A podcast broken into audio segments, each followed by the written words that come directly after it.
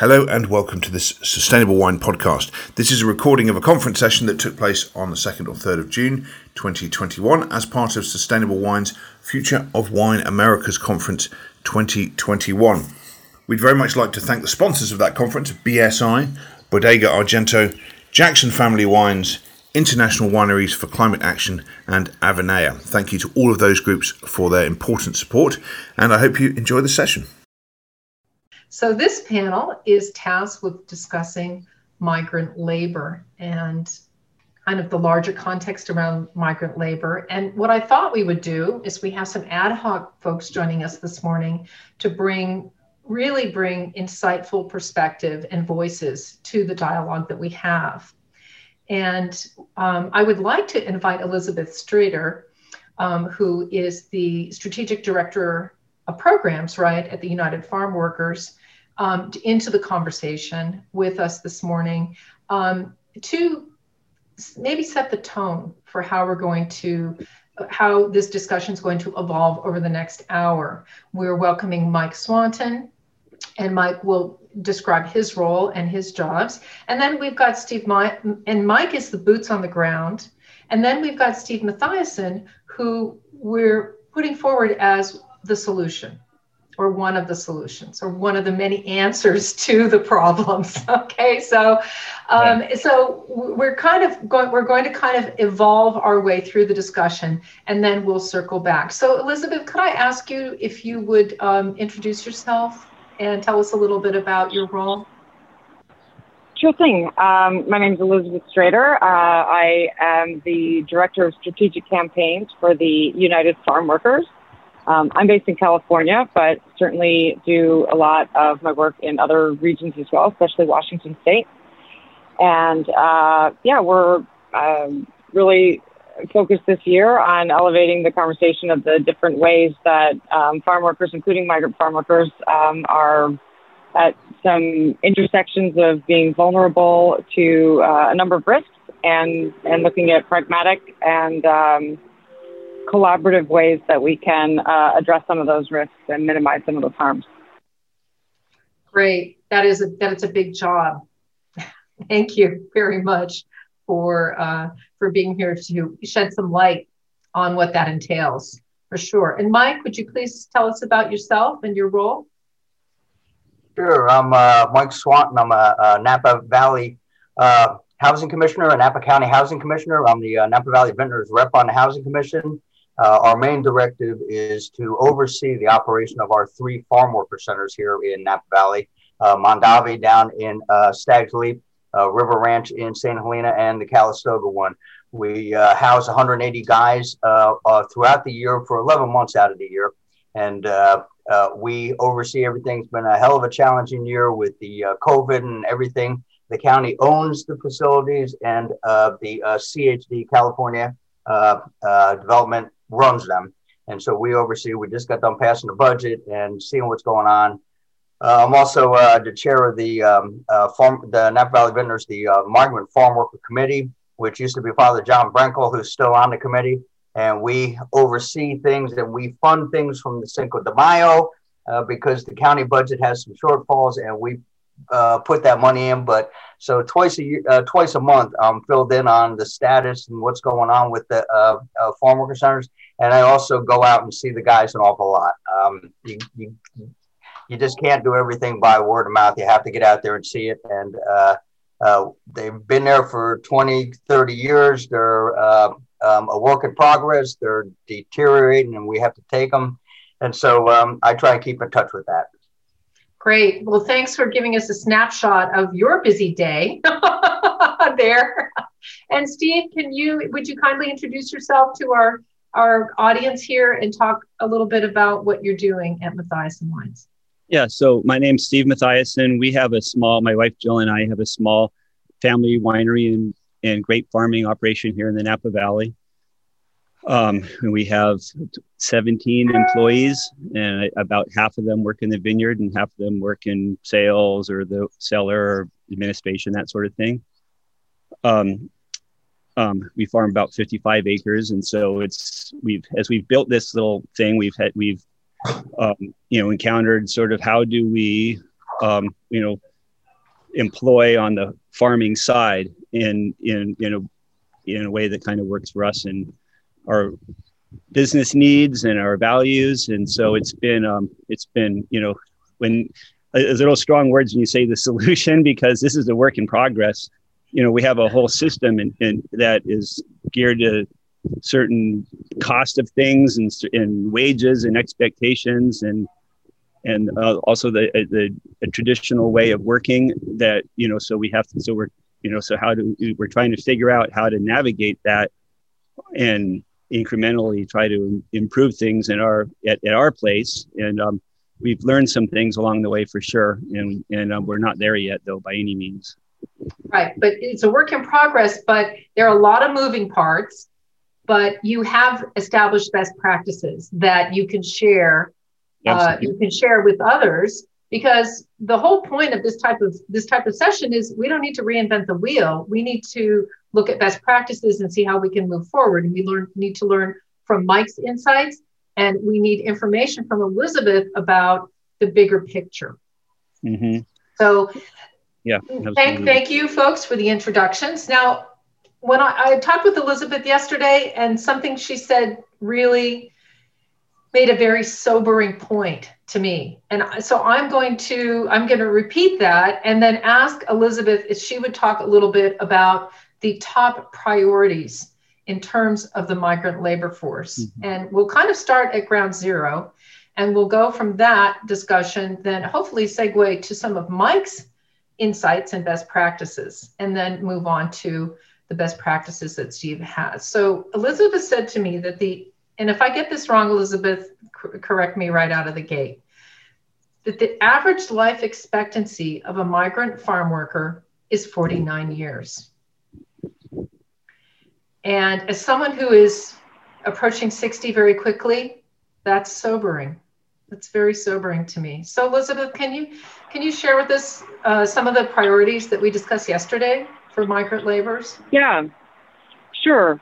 Uh, that that is a statistic that is um, you know it is something that can that can sort of uh, set a tone in a conversation or it can really ruin a dinner party i got to tell you but um, it, it, especially was uh, you know very present in our minds as the and, and, i know for whether it's on the worker side the advocate side or the employer side it's pre- prevalent on people's minds especially when we were really racing to try to have um, vaccine allocations uh, for farm workers. You know, when we're when when when they're telling us, okay, so farm workers, uh, you know, over 65, you know, farm workers, you know, uh, you know, and these ages were, were changing and, and, and things like that. You know, we really had a lot of anxiety thinking about that number, thinking about that um, that number, and and the reason there's you know, I, I, am not a, you know, I, I'm, I'm not a researcher. I, I, I don't spend a lot of time in the data of the, you know, in the science of the data.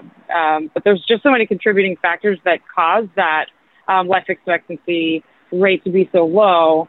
Um, the work itself is dangerous.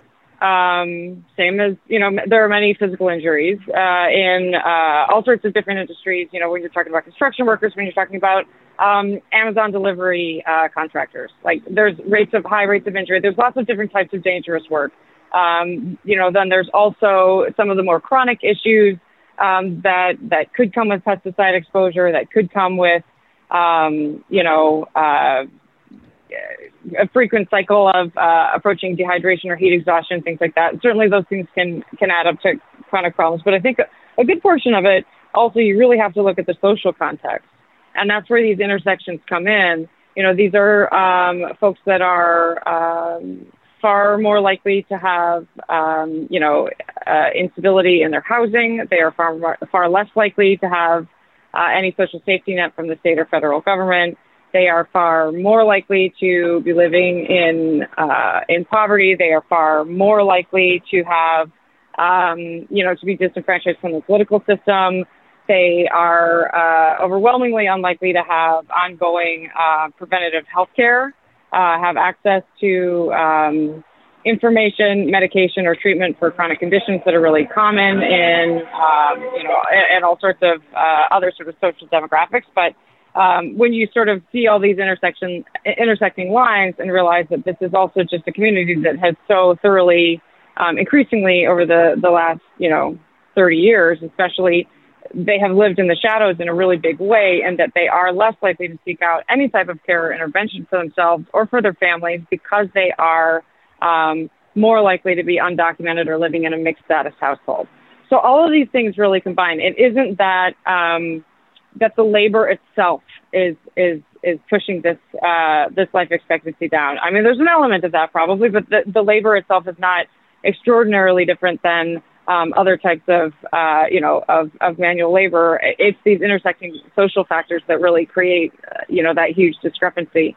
And in, in your in, in the in the Napa region especially, you, it, it is a smaller proportion of uh, migrant workers as opposed to folks that are um, yeah, I mean, these are your neighbors. They their kids go to school at the same place yours do, and and you know, as employers, and it, it, it that's that's a that's a less vulnerable population, as you probably know full well. Um, and then there are those peak season times, but there's other regions where the majority of the farm labor is performed by migrant labor, and and and that's a different it's a different conversation. It's a different landscape. I agree, and I I realized today our panel uh, we have folks that, of course, from Napa Valley, and Napa, Napa, and in some ways Cal OSHA are viewed as a model for other states um, in terms of how these these very complex and myriad issues can be addressed or begin to be addressed, and and how we might find a, a, a better uh, solution for helping migrant laborers um, live a better quality of life and have a, be- a longer life for that matter. Um, very, very fundamental. Um, earlier in a session earlier this morning, Karissa Kruse from Sonoma Valley Wine Growers um, shared a statistic that was very encouraging. And it's and because we had talked about vaccine inequity, um, uh, Elizabeth and I had talked about it, and Karissa shared with me that over 6,000 of the farm of the farm workers in Sonoma County have been vaccinated. That's an extremely high rate. I see Mike shaking his head. So maybe this is a good a good segue to talk to Mike about what does that picture look like in Napa Valley. Um, we are a model rather than uh, the exception, and just simply everyone who owns a vineyard in Napa Valley is assessed ten dollars per acre and that all goes into a fund. Now we have 50,000 acres planted. Well, that comes out to a fair amount of money. And that all goes into this farm worker housing. Now, the farm worker housing that we have here, it's only, uh, we house 180 guys. Uh, there's three at 60. And so our, our, our, our workforce, uh, as far as vineyards goes, pretty much goes from 4,500 to about 7,500 during the year, depending on harvest, uh, whatever we're doing. Right now, we're in a bit of a low point because we're going through bloom, but we're going to hit it hard pretty soon. Yeah. Um, but that being said, we are the model and we try and be the model for a lot. We really pay attention to our workers a lot. Um, in our centers, we do a lot of education. There's not only the Napa Valley Vintners are it's it's it's it's foremost in their programs uh, the Napa Valley Grape Growers, the Farm Worker Foundation, the Farm Bureau. We got an awful lot of organizations here that are all pulling in the same direction. We're all pulling on the same rope in the same direction as far as the farm workers go. And there's a bit of a thing that you have to understand when you talk about our migrant farm workers, we're not necessarily talking about um, uh, workers coming from foreign countries um, um, across the border to here. A lot of our migrant workers, they come here and they work during the week, and then they'll go home to Fairfield, to Fresno, to Stockton. And so they travel to their homes there, and then they come here and live here and work here. Um, housing in Napa Valley is unbelievable um, as far as prices go. It's unrealistic to um, um, try and have those guys work here. And I just said a real thing. I said to have those guys work here. We're very much concentrating on um, family and female uh, workers now because we're finding out that about at least 25%, if not a third of our workforce now is female workers out in the vineyard. Um, and we're trying to take that into account. We're pushing something through right now. We're trying to get more housing. We're trying to get, we're not going into this uh, male unaccompanied male only model anymore. We're going more towards family and especially towards women. We need to have them housed because we understand that migrant comes here, they work, they need a place to stay when they're here, but they don't necessarily live here. And it's almost impossible. We pay more than about any other place, uh, any other county. As far as farm workers go, we're 20 to $22 an hour. We lost a lot of guys during um, uh, the COVID because they went into the construction business, which is paying 30 to $35 an hour. Uh, at this time of year, we, we've always had 100% occupancy. Right now, we're at about 83%. We're actually having to advertise to get guys in there. Um, but for $14 a day, they get three meals, they get a bed, they get a place to hot shower, um, they get a residence. Uh, uh, education, we have education all the time there. Um, uh, not only uh, computer skills, Spanish to English, and English to Spanish, um, all kinds of things. We, we really try and do that. Healthcare for um, the COVID. We pushed, we had to push so hard when it first came out, the city of California, with who was going to get it first, who was going to get a second, who was going to get a third. We pushed so hard because we're ag. Um, the vineyards didn't know the COVID. And so our farm workers had to keep going. We couldn't just say time out. And so we all had to be shoulder to shoulder out there. And we had to push extremely hard. And we got it. Uh, we got um, um, local agencies uh, uh, involved in that, and we got a lot of vaccines and arms. Right now, we're at about 98% in all three of our farm worker facilities. Um, we actually had the head of public health Dr. Karen Relucio in Napa out there administering shots in our uh, farm worker centers. And um, for the holdouts, the other 2% that have crazy ideas on why they're not getting it, uh, we're, we're sending respected members of the community out there to talk to them and straighten them out. And so uh, and one-on-one mentoring, one-on-one vaccine mentoring. sure, okay, you can put it that way. I prefer to say that we're leaning on them a little bit because. Okay, well. Great. All right. Well, um, uh, during the COVID, uh, we had a community fund that um, uh, uh, provided money. When we had to isolate the guys, they were very worried about if they had to be isolated, they couldn't make money, and so they would rather take off. We had a community fund that actually paid them when they were isolated. So we try and do everything that we possibly can. Napa County understands that our farm workers, our vineyard workers are our lifeblood. And there's no doubt about that. And that's another thing is that a vineyard worker is not necessarily the only type of farm worker. All the guys in our cellars, all the guys in our production areas, they're all our farm workers, and we need all of them. So the vineyard workers are very important, but for the winery industry, we need farm workers, and and and and and it's a big deal to us. Uh, we know that they can't all live here because the cost is is is just out of sight, but Fairfield, Santa Rosa, Sonoma, even American Canyon, if you start going down south. And so we try and understand the problem and we're trying to deal with the problem as much as we can. Well, Mike, it seems like you're doing more than dealing with it. It seems like you're providing some solutions at any rate for Napa, which is the is is a model, but it's an it's an exception in that it is the model. So yeah. we have to we have to try, in my mind, have to look at all the hard work that you're doing and try to look at what could be what we could take from that and apply elsewhere to try to address you know some of the more systemic issues that we have.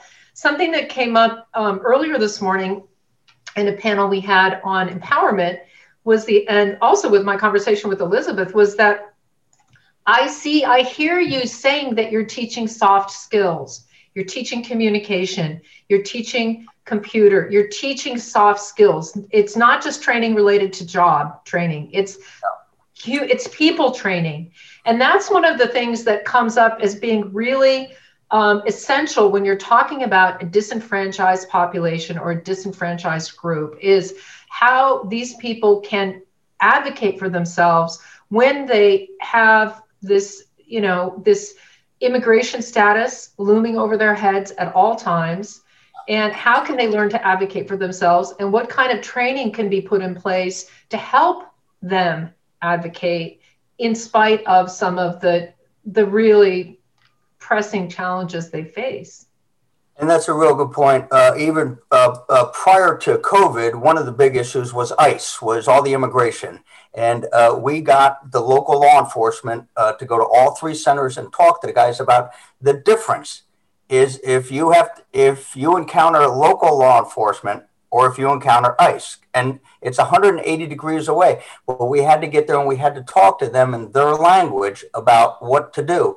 With ICE, you zip it up but with the local, with local law enforcement, it's the exact opposite.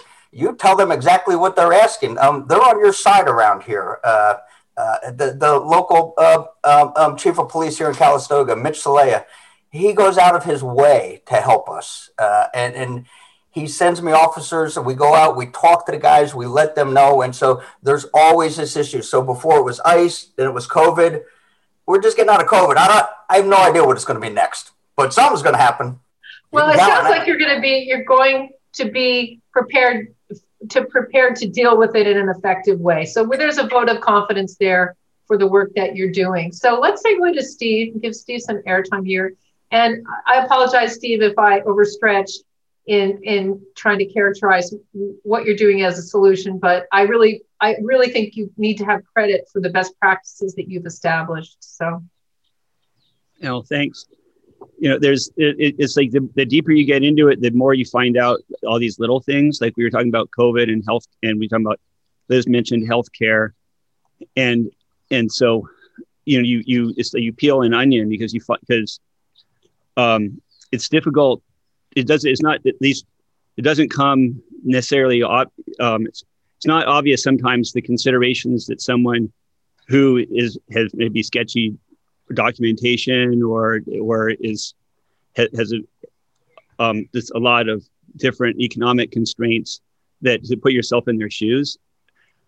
Um, so, for example, healthcare. Um, so we provide we provide um, 100%, you know, Kaiser for all of our employees and 50% for their family members. So that's a lot of money. And so you think, okay, now you got now you have health insurance, and then well, why aren't why aren't you using it? The copay. And so, um, and so in order to get people to, you know, so you spend, it's, it, we realize we're spending like $5,000 a person on healthcare and the number of people aren't using it because, you know, the, um, the copays add up. And so, so then, so then a hundred dollar a month stipend, all of a sudden now it's like, oh, now we'll go in, and, in, um, you know, and make use of this health insurance that you know so so i mean that was a pretty that's that that is a small investment but without that we weren't getting people weren't actually using the health insurance that we're paying for. And so you know so that's just an example of trying of trying of trying to get in and understand where people same same thing with esl you know we we we say okay well um, farm worker foundation that has really good classes some of the some work related stuff like train the trainer on forklift or tractor safety, but they also have leadership or some, you know, plenty of ESL, but also like computer skills. So we always, but also there's the um, community college with ESL, but then we, you know, so we're like, okay, we always have a policy. Well, we'll pay for the community college. We'll pay anyone, you know, if you want to go take classes, we pay for it. It's like 500 bucks. It's not that big of a deal. Yeah. But again, it's um, if someone some you know we work big hours in agriculture and then we realize that again why why is nobody doing this if they're on the clock when they do it, then they go, are happy to go do it. But but if you've worked for ten hours and then you take time away from it, you know, it's like it's not going to happen basically because everyone's tired and they want to be with their family, and so so it's like so we've we're, we're learning these like little things to um, so people can actually use some of these programs as, as because there we do have a lot of resources here in Napa, but it's also no kidding that it's super expensive. Um, and and um, like with the with the COVID shots, we had um, you know the farm workers got in really early, but then we have multi generations in the household, and a lot that we had a lot of fear on our uh, with our staff that like their parents are living with them and have diabetes or something. How are they going to get shots? Or the teenage teenagers also living with there, and they're not being as safe as everyone would like. And so we sort of had to sort of bring them on a little bit on paper so they could get in on the shots and try to get everybody going. And so, um, um, because and the documentation status, a lot of people are fearful of just making use of services, you know. So, so we had, so there, you know, we we everyone wasn't totally comfortable going and getting their shots because they were afraid they'd have to put give their ID or something like that, and it's just an unknown, you know. And so, it's just it's like, kind of like Mike has said. Sometimes we pull in. We have friends that um, maybe maybe came up, for, you know, many years ago, and so from Mexico, and now are like we have one friend who's a, who's a male nurse who um, came up like maybe 30 years ago from Mexico when he was a kid. But like so, sometimes we'll have to we'll ask if he can please talk to our employees and assure them that it's okay if they go to the hospital, or it's okay if they you know go get their shot, that sort of thing. And so there's a lot of work that's not obvious necessarily for you know, to um, for to um, kind of for people to actually use the services that you're trying to provide.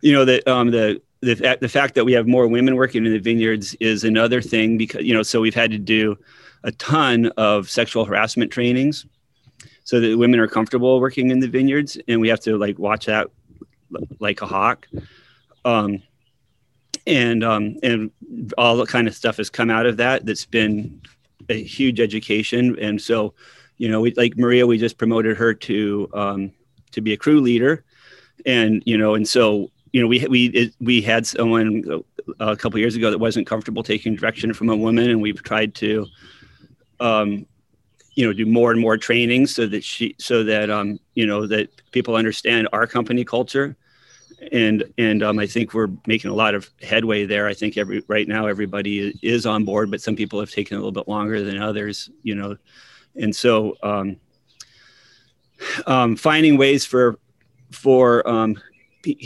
full-time employment year-round and so that you know we have the advantage that we also we have a winery and a vineyard so so we we've we we're able to schedule our bottlings for during the slow times in the vineyard so we can jump in and out of the cellar and um, and you know it's a little challenging because when you're working in a winery it's a 40 hour week. When you're working in a vineyard it's a 60 hour week. So we so we kind of have to because we're small enough that we we haven't shifted to the to um, less than 60 hours yet.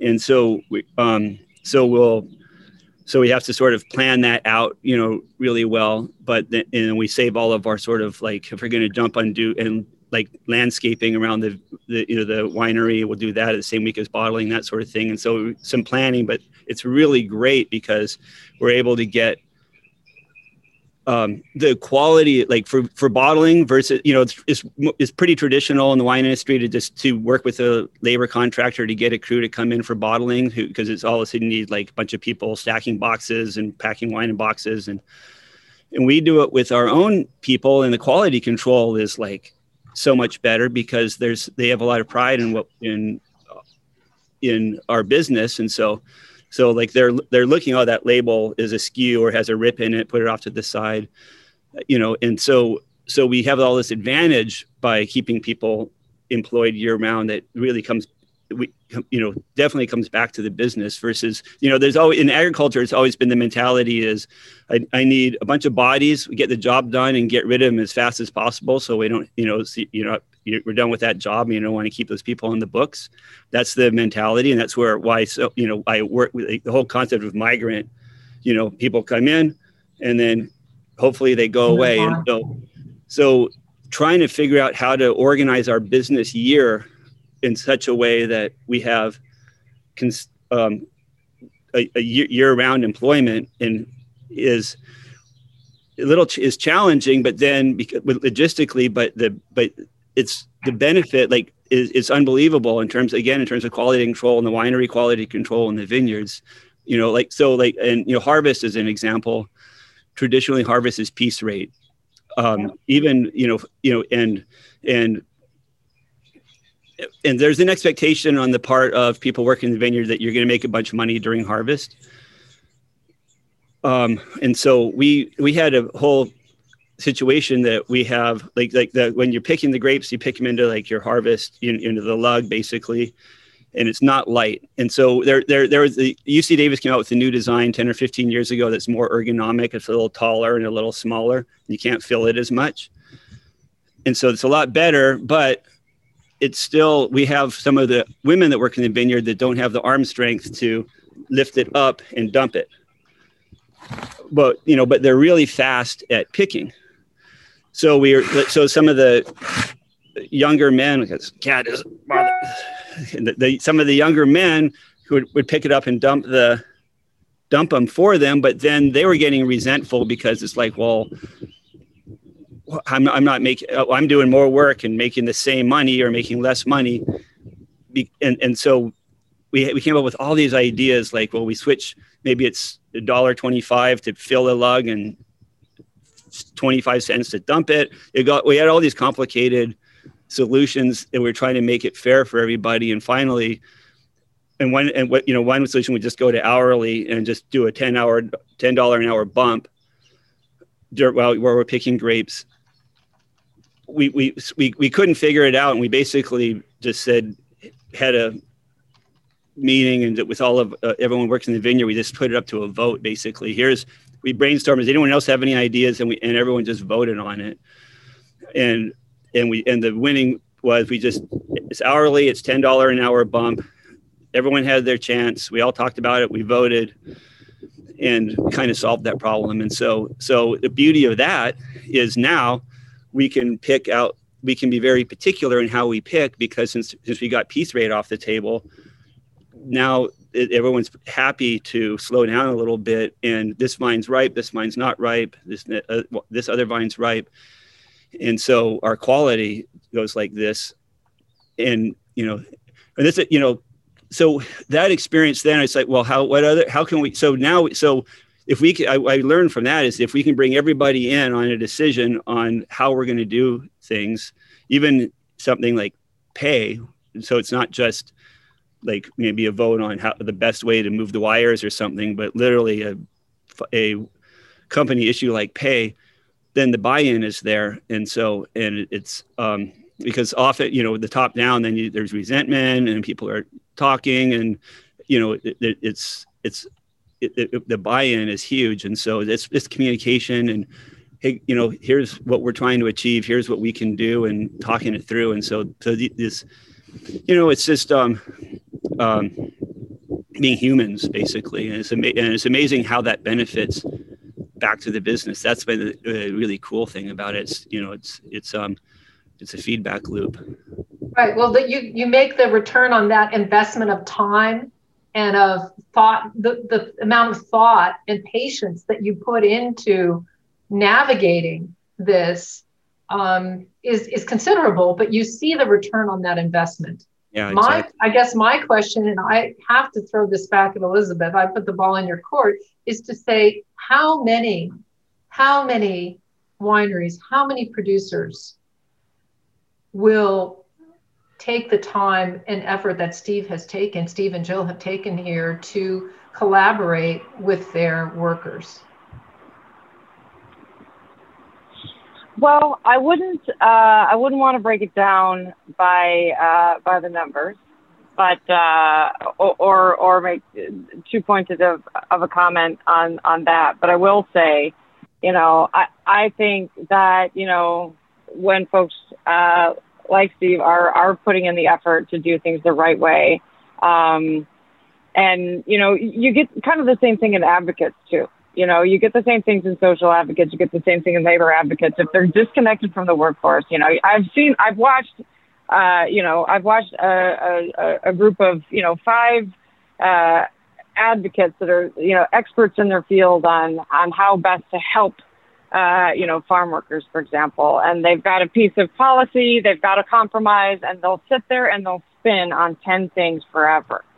Yeah, and then you just say, hey, c- come here go talk to the farm workers who are doing the work, who are living this experience, and the farm workers will hear, you know, these 10 points and they'll be like, I do not give a shit about four of those things. They do not actually have an impact on my life. And so the only person that knows, the people that know the work the best are the people that do the work. uh, the people that know the you know the the risks and the protections and, and the improvements are that are possible are the people that are living it.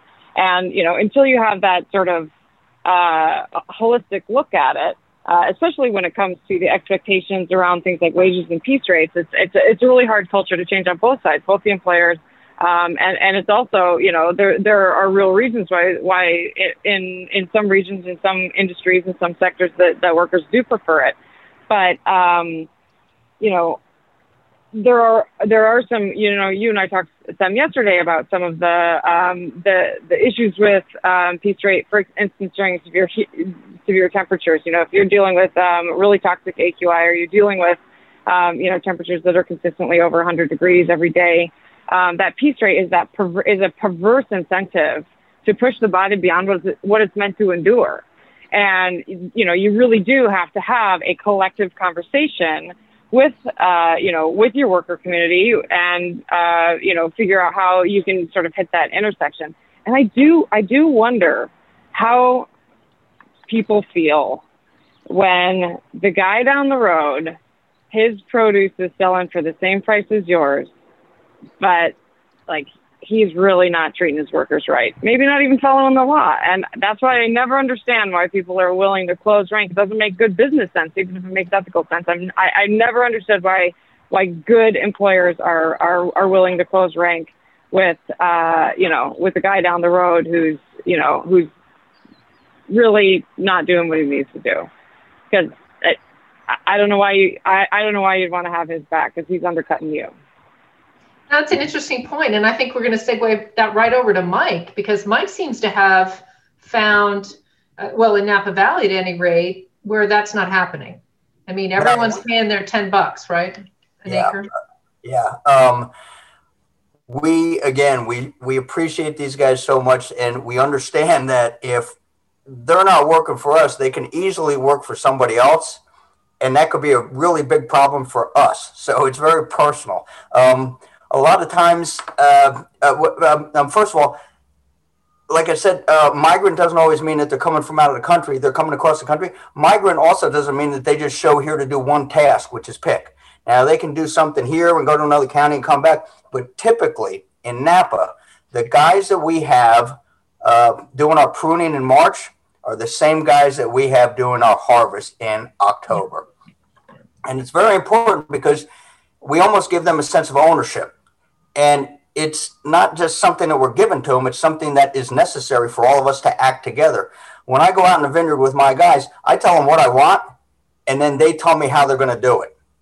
And, and, and that's so important because I don't have to tell them how to do their job. They're very good at it. As a matter of fact, if I told them how to do it, I would probably be wrong. And so it's very important for them to have it. Um, another thing that um, um, I wanted to make a point was is uh, what Steve was talking about is it, to get them together and have them talk. Uh, there's a stigma with undocumented, and in Napa, we don't ask. We don't care. We don't ask. If you're undocumented, you can work the exact same as a guy who is documented. We don't ask. Um, that's your business. That's not ours. And in light of that, also what what we're finding is that with our crews, more and more they're becoming more and more women that's who you talk to. If you want to get something done, talk to the ladies. the crew chief is one thing, but if you really want to get the word throughout the entire community, throughout the entire set, talk to the women. They have the pull. Nobody argues with them. The, the guys will go off to the side and argue and argue and argue. When the woman comes along, that's it. It's done. It's done. This is how. So, Mike, is that is that a, a cultural that is a cultural norm that you think might be overlooked? Is using use uh, you know maybe relying on women to help be this with the soft skills with the communication? Um, I don't really think. Or is that anecdotal? yeah, yeah, I, yeah, I believe so. Um, I think in all cultures because you also think about okay, uh, you go in there and I go into my farm center and there's some resistance, and you think, oh well, there's a cultural thing. Well, look at the country overall as far as the vaccine goes. There's resistance, and I, I think they have the exact that that our farm worker community has the exact same resistance as society overall. And so you have to deal with that and you have to accept that.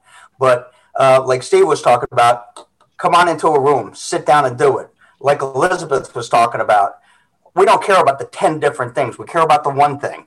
And so it's really important to focus on as an owner, as an operator with a vineyard, is engaging them and being part of the team, not the only leader of the team, but being part of the team, uh, and and and keep it in mind with all that, but especially pulling the women close because they're going to pull the they're going to pull everybody else in.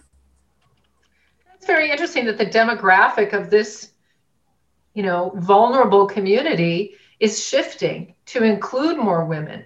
Oh, yeah, um. And women you know, women have as many or more health issues as men. And when I think about when I start to think about the the types of support that a, that this community needs with regard to healthcare and with regard to um, life care, you know, women bear children, so there's you know there's a, a significant uh, healthcare factor there as well for that you know that demographic. Well, I don't I don't have a, a lot of like key key topics that I want to address, and we do still have some time. We have about you know 15 more minutes here to go, so I really want to open the floor and and just open the floor to see what it is we maybe haven't talked about. Have we discussed the elephant in the room of migration immigration status enough, or are there other other things that we need to to you know touch on before we're done? Well, I would just like to just mention. I mean, you know, because we're talking, we're trying to be we're sort of solution oriented here, but you know, when Mike talks about the cost of housing in in the Napa Valley, I mean, it's a major problem. It's a major problem for farm workers, and it's also a major problem for hospitality workers and restaurant workers. And so, um, you know, like if we don't get over some of the NIMBYism, you know, it's it's it's just getting harder and harder, not easier and easier you know, like, um, and so, so, um, there's this sort of denial that people that work need, you know, don't also need a place to live. And so, so that, so that we, we, that really has to be dealt with. I mean, and, and it's, and it's really just the will of just getting the word out and the will of the people because they just need to be, you know, uh, we need to have the votes basically to allow affordable housing to happen in our community. Uh, more than affordable housing, it's workforce housing that we need. We just need yeah, workforce. workforce housing. And, you know, it's real hard, especially in Napa, because we have so much ag preserve that you can't build on. Yeah. And so it's very difficult for us. But um, I know as Napa Housing Commissioner, we're trying to open up a couple of things uh, as far as existing housing goes. And we're trying to get front door keys in people's hands. And from my perspective, in vineyard workers' hands, in cellar workers' hands, um, in production area hands, because it is, whether you want to argue that we're the industry or not, we are. It's it's as simple as that. Um, there there isn't any looking around. And Steve has a point with, you know, this NIMBY. I, I I just heard one the other day. Banana, build absolutely nothing, anytime, anywhere. Boy, do we run into that a lot here, and can't have it. And so we have to have density. There's nothing wrong with affordable apartments. There's nothing wrong with um, um, um, bringing in families, but we have to bring them into the cities because they have to have services. Uh, we can't just open up the county. There's the ag preserve that we can't do. There's also a problem with opening up the county for housing because there's not services out there. And in the city, if we want families, we're talking about kids, we're talking about um, um, spouses uh, working as well. And we need services. We need bus services. We need transportation. We need all this stuff going on. And so it's really important to infill the cities as far as it goes. But to get past the NIMBY and infill is just brutal. And so it's it's it's it's just one avenue. Um, the housing is one avenue and it's important one. Even if they live over in Fairfield and they come here, we have to make sure that they work safe. And that's an important thing too. I've been really liking that over the last few years, seeing um, just like in in industry, in most industries, uh, a lot of, the vineyard teams have um, pre-job meetings. So they'll come here, they'll meet, and we'll all talk about what's going to happen today. Heat stress, just that. Um, just make sure that everybody's taking a break, everybody's having water. If you're the vineyard guy, if it's your vineyard, it's up to you to make sure that everybody is following that. Lead from the front. And it's very important. So, safety are they wearing safety glasses? Do they need safety glasses? Like Steve was talking about, where the women can't always lift up those 40 pounds, they'll work that out. It's okay. Um, like he was saying, you get together and the ladies will cut and the young guys will take it over and pour it. You don't you don't have to have a team meeting about that. They're going to figure it out. It's real easy. And so all that kind of stuff is and and that's safety too. You're not having them over there and straining and trying to pull those up. It's all good stuff. They'll work that out. They know what they're doing. And and believe me, because it's not the women lifting it, they'll get it done real quick, real quick, real quick. Well, I think I think that the the conversation it, revolves around a few very very key issues, but talking about uh, the need for workforce housing and actually actually having the legislative will to build workforce housing is another thing entirely. So I know Elizabeth, is there anything on the front there in terms of policy that might help us with this? Um, issue, you know, there's there's a lot of uh, sort of uh, funding and re-examining what infrastructure is. There's a lot of uh, you know rural development and and and so forth. You know, sort of projects like that, both at the federal level, at the state level. Once you're dealing with individual counties, like obviously this is not something that that can be dealt with effectively at the federal level, other than with carrots. Okay. There's certainly yeah. no sticks that you can have uh, put in place, but um, I do. I do always keep in mind with, um, particularly with farm labor contractors and with uh, employers that do have, um, you know, some level of employer-provided housing. That does create um, it, both the employer and you know uh, the community in general need to think about the the layers of uh, vulnerability that come when your employer provides your housing. Any of these um, additional areas where your employer is in charge of your life whether it is they're, you know, uh, dependent uh, on their employer for um, uh, transportation, whether they're uh, dependent on their employer for housing, whether, uh, you know, they're, um, you know, their kid is going to have to move to a different school district if they, you know, if there's a change in their employment status, like all of these things, they, they can intersect and, and people do need to be really power, you know, mindful of those structures of power.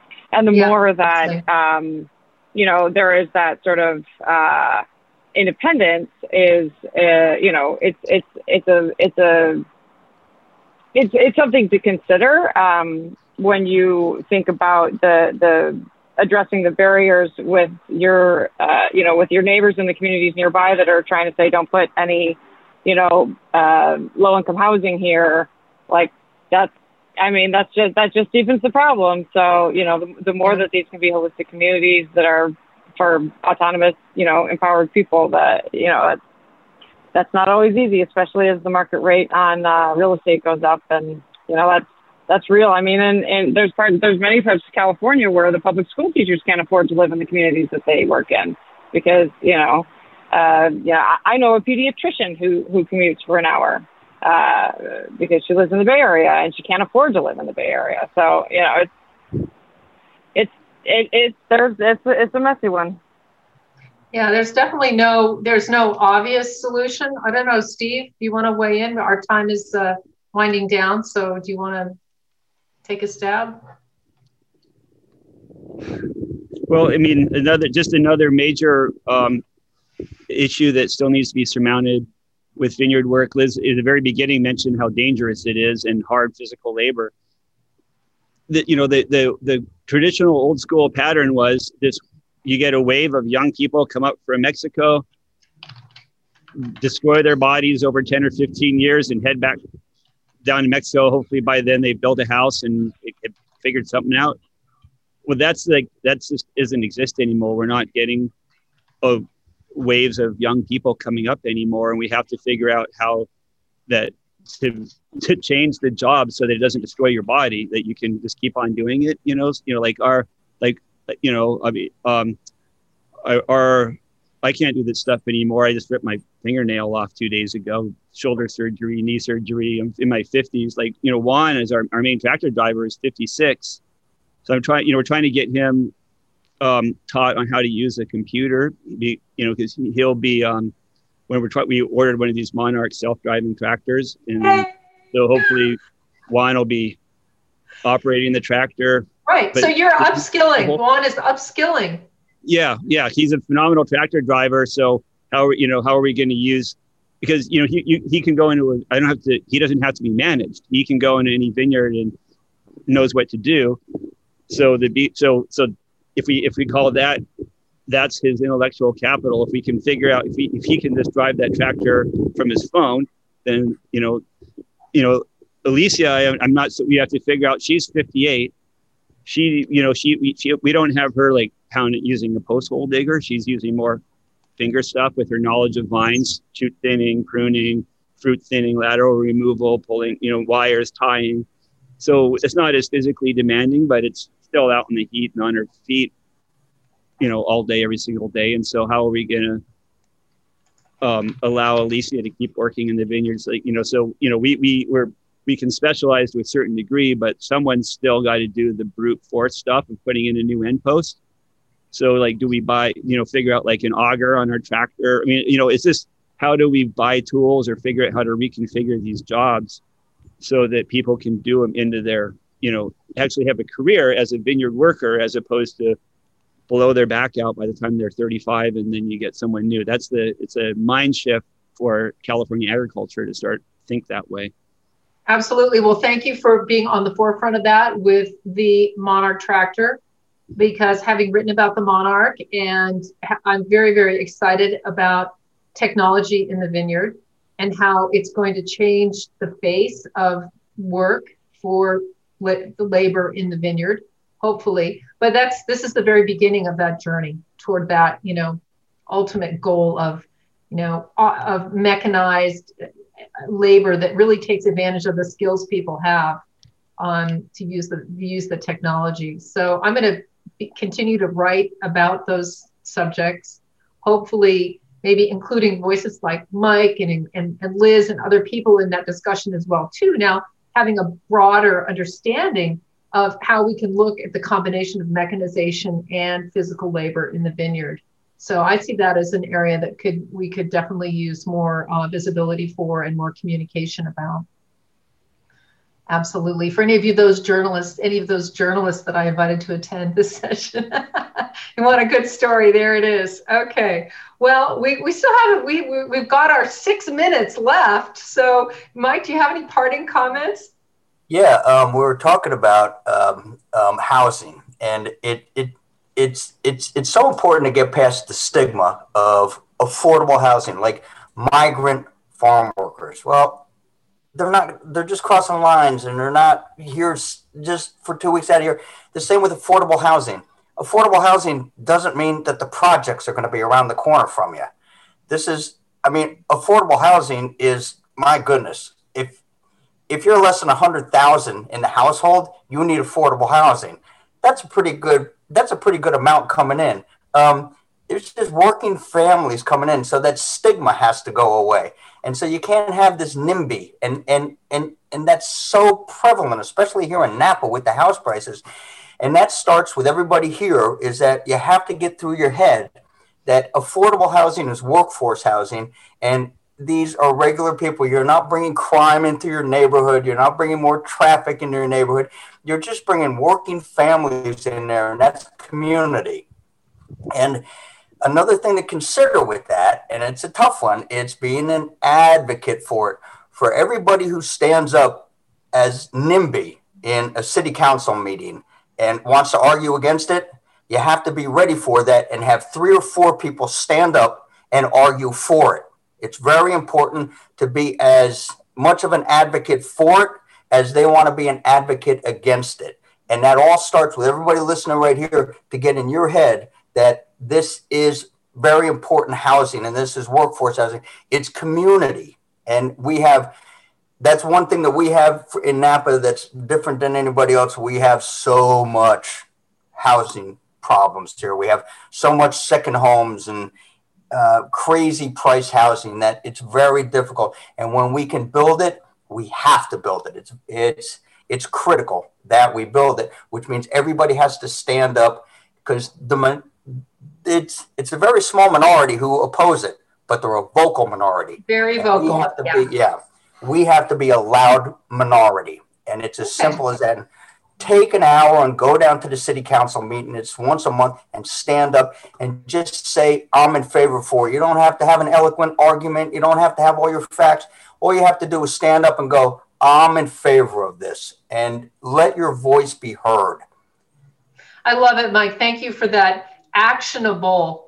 Um, that actionable uh, shout out because it's something that that anyone in the ag community can do to help try to address this problem. And it's a very simple thing um, that could have some really, you know, positive benefits for this community um, and for the industry at large. I mean, we are the ag, we are the ag community, right? We're fortunate. We have community amongst ourselves. We have, we can't seem to solve all our problems though, but at least we tackled it. Well, we, we are winding down here. Steve, I'm going to let you have the final word Thank you so much for your participation, Mike, and for Liz, who's left us. But Steve?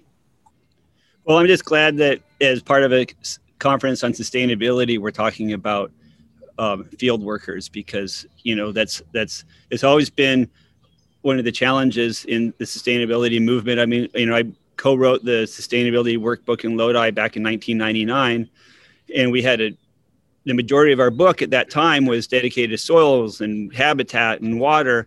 And our and we we had a human re, human section in there but it wasn't very filled out. We didn't at the you know we were agricultural scientists and we didn't know really what all how much what to even put in there. We just knew that we needed to have something and you know that's developed over the years but it's always it's, it's the can be the poor stepchild of, of this in the sustainability movement. Yeah. and just recently it's taking more of the center stage. And so that's exactly the right direction.